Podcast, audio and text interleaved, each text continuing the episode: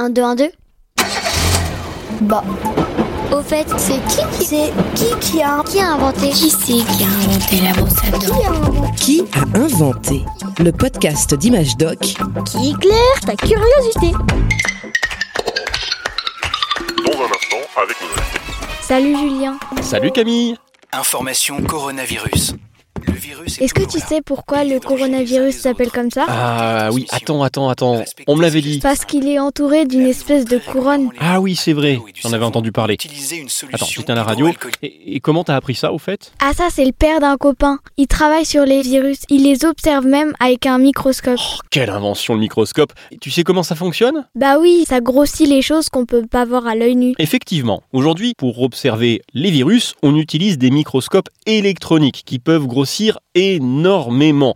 Pour d'autres euh, observations, on utilise un microscope optique, les microscopes les plus anciens qui fonctionnent grâce à des lentilles grossissantes. Ces petits morceaux de verre sont taillés pour leur donner une forme ronde, les deux faces un peu bombées. Quand on regarde à travers ces lentilles, ce qui se trouve derrière apparaît plus gros. Bah comment ça? Comme une loupe? Oui, c'est un petit peu le même principe. Le microscope, lui, utilise deux systèmes de lentilles.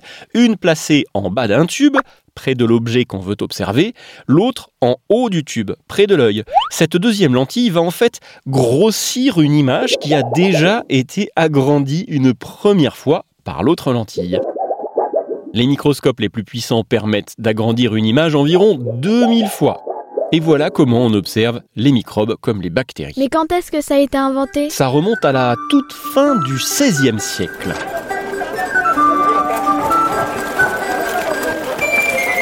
Nous sommes en Hollande, en 1595. À l'époque, c'est dans ce pays que se trouvent les meilleurs opticiens, des artisans capables de fabriquer des lentilles en verre d'une qualité exceptionnelle. C'est le métier de Zacharias Janssen.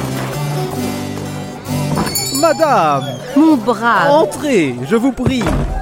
Que me vaut l'honneur de votre visite? Ma vue baisse. Je vois flou. Il me faut une paire de besicles. Les besicles ou bésicles, ce sont les lunettes de l'époque. Zacharias Janssen est réputé pour fabriquer de splendides verres bien transparents. Essayez donc ces besicles, chère madame. Ah, ça me gêne comme ça. Euh, Desserrez, s'il vous plaît. Qu'en dites-vous? Oh, mais je retrouve ma vue de jeune fille. Oh, je vois net. Oh, mais quel est ce tube métallique d'ailleurs au fond sur votre établi? Ah, ça c'est une invention de ma confection. C'est une lunette grossissante. Constatez par vous-même. Oh, mais oh, c'est étonnant. Cela permet de voir des détails invisibles à l'œil nu. Cette lunette grossissante de Janssen est bientôt améliorée par d'autres inventeurs. À la fin du XVIe siècle, un autre Hollandais va rendre le microscope beaucoup plus performant et faire progresser la science.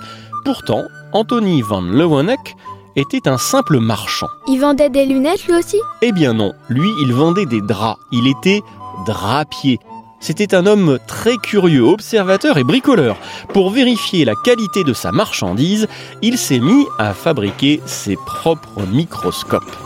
Avec cet outil, je vais pouvoir compter le nombre de fils et vérifier la qualité des fibres de tissu. Van Leeuwenhoek est tellement doué qu'il parvient à construire un modèle de microscope qui grossit 300 fois. C'est très impressionnant hein, pour l'époque. Très vite, il passe des journées entières à observer tout ce qui C'est l'entoure. Fascinant. Toutes ces choses invisibles à l'œil nu.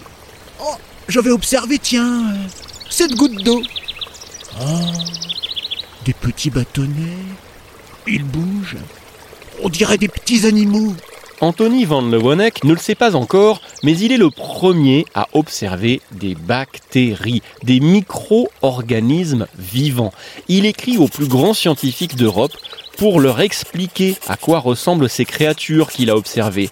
Mais les savants ne le prennent pas au sérieux. Je vais leur envoyer mes échantillons. Comme ça, ils verront eux-mêmes. Le seul souci, c'est que les scientifiques ne voient rien du tout. Leurs microscopes sont beaucoup moins puissants que ceux de notre marchand de draps. Et oui, il faudra plusieurs années pour que les scientifiques parviennent à fabriquer à leur tour des microscopes aussi performants que ceux de Van Leeuwenhoek. Pas mal pour un marchand de draps. Le microscope est vite devenu un outil indispensable aux scientifiques, comme Charles Darwin, que tu peux découvrir dans le magazine ImageDoc de février 2022. Ce chercheur anglais du 19e siècle a révolutionné nos connaissances sur l'évolution de la vie sur Terre. Darwin a observé de nombreuses espèces de plantes et d'animaux au cours d'un immense voyage autour du monde et il ne quittait jamais son microscope.